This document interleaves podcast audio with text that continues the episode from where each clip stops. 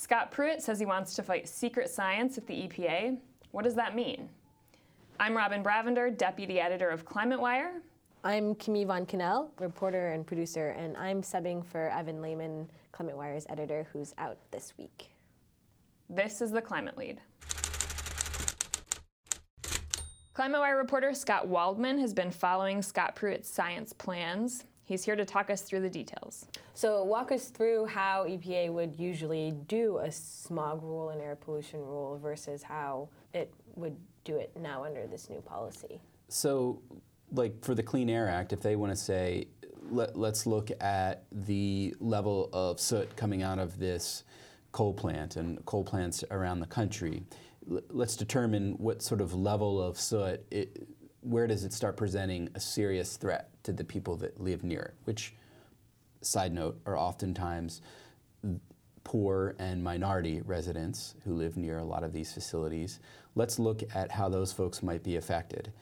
We're going to go back to the research. We're going to look at the Harvard Six Cities study. We're going to look at the American Cancer Society's studies. Those, those kind of groundbreaking pieces of research that really linked just the air around these facilities to very serious and life-threatening health conditions.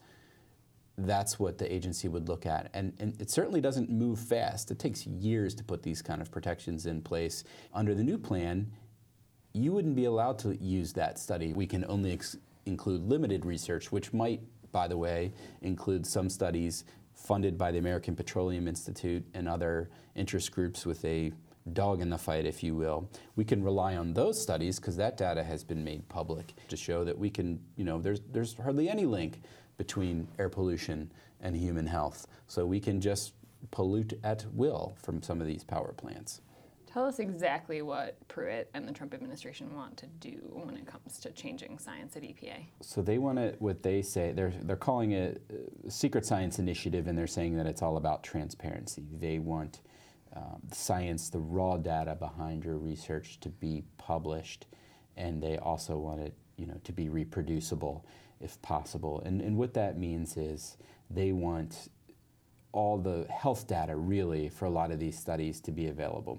But when you look at air pollution data, where you have people's health records, usually large groups of people's health records, that is protected. Um, What's the latest with Scott Pruitt's Transparency in Science initiative? So, right now it has been put out for public comment, has a 30 day comment period. It's a proposed rule, so after they finalize it, which will take another couple months, I imagine, um, it's certainly going to be met with lawsuits and a lot of the environmentalists feel they have a very strong case here and they're not even that worried about this going into place because it's such an outlier in terms of the way uh, the agency is supposed to go about conducting its business. We talked to someone who supports Scott Pruitt's plans. This is James Enstrom, a retired professor at UCLA. He's now president of the Scientific Integrity Institute. Uh, yes. Well, science is based on the notion that you can have a hypothesis and test it, and then um, the only way to really determine if the test is uh, valid or not is to reproduce it. This has been very difficult to do because the investigators that um, did the original studies have not cooperated with attempts to reanalyze their work.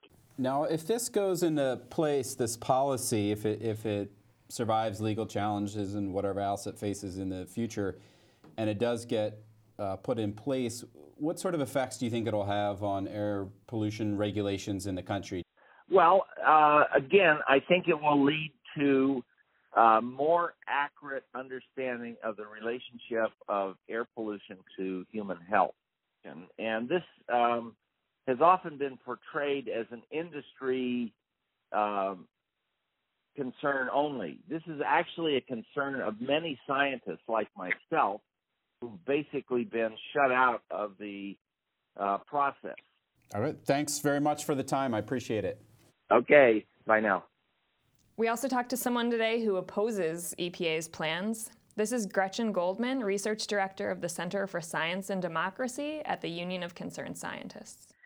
This is not about transparency. It's never been about transparency. The original idea for this uh, proposal actually came out of uh, tobacco industry documents from folks that were looking to uh, stave off regulation on secondhand smoke.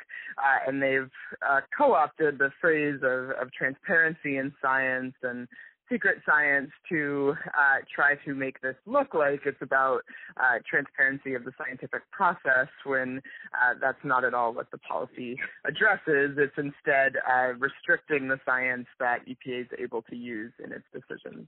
Do you think Scott Pruitt's plans will necessarily veer EPA toward less regulation?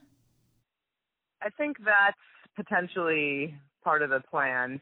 Uh, I think it means it would make it harder to um, rely on science to inform regulations.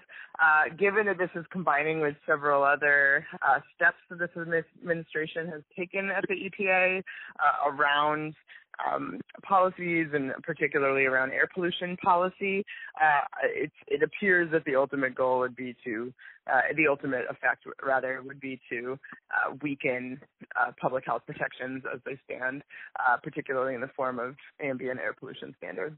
Could this impact EPA policies across the board in terms of water regulations, climate regulations, et cetera? It seems to be focused uh, on air pollution uh, policies, but it's actually much broader in terms of what impacts this could have. Uh, internal emails that from the EPA that were released to the Union of Concerned Scientists through a Freedom of Information Act request a few weeks ago uh, showed that internally, even uh, EPA uh, officials had concerns about this and particularly the impact it might have around uh, the chemical industry uh, and the implementa- implementation of the Toxic Substances Control Act, uh, which also relies, of course, on uh, a lot of data to make decisions about the safety of consumer products. Nancy Beck, who formerly worked for the American Chemistry Council, big lobbying group for the chemical industry, was flagging that uh, among her coworkers as they were crafting this policy like that. And so. she's now a top official at EPA, so there's yes. been some infighting at the agency about how to do this. Yes, and based on what we saw in those emails and what how the proposed rule that's out there now, they carved out tremendous exemptions. Really leave it up to the discretion of the EPA administrator um, as to what would and would not be excluded in this. Thanks for listening. You can read all of our stories at eenews.net. Have a good week.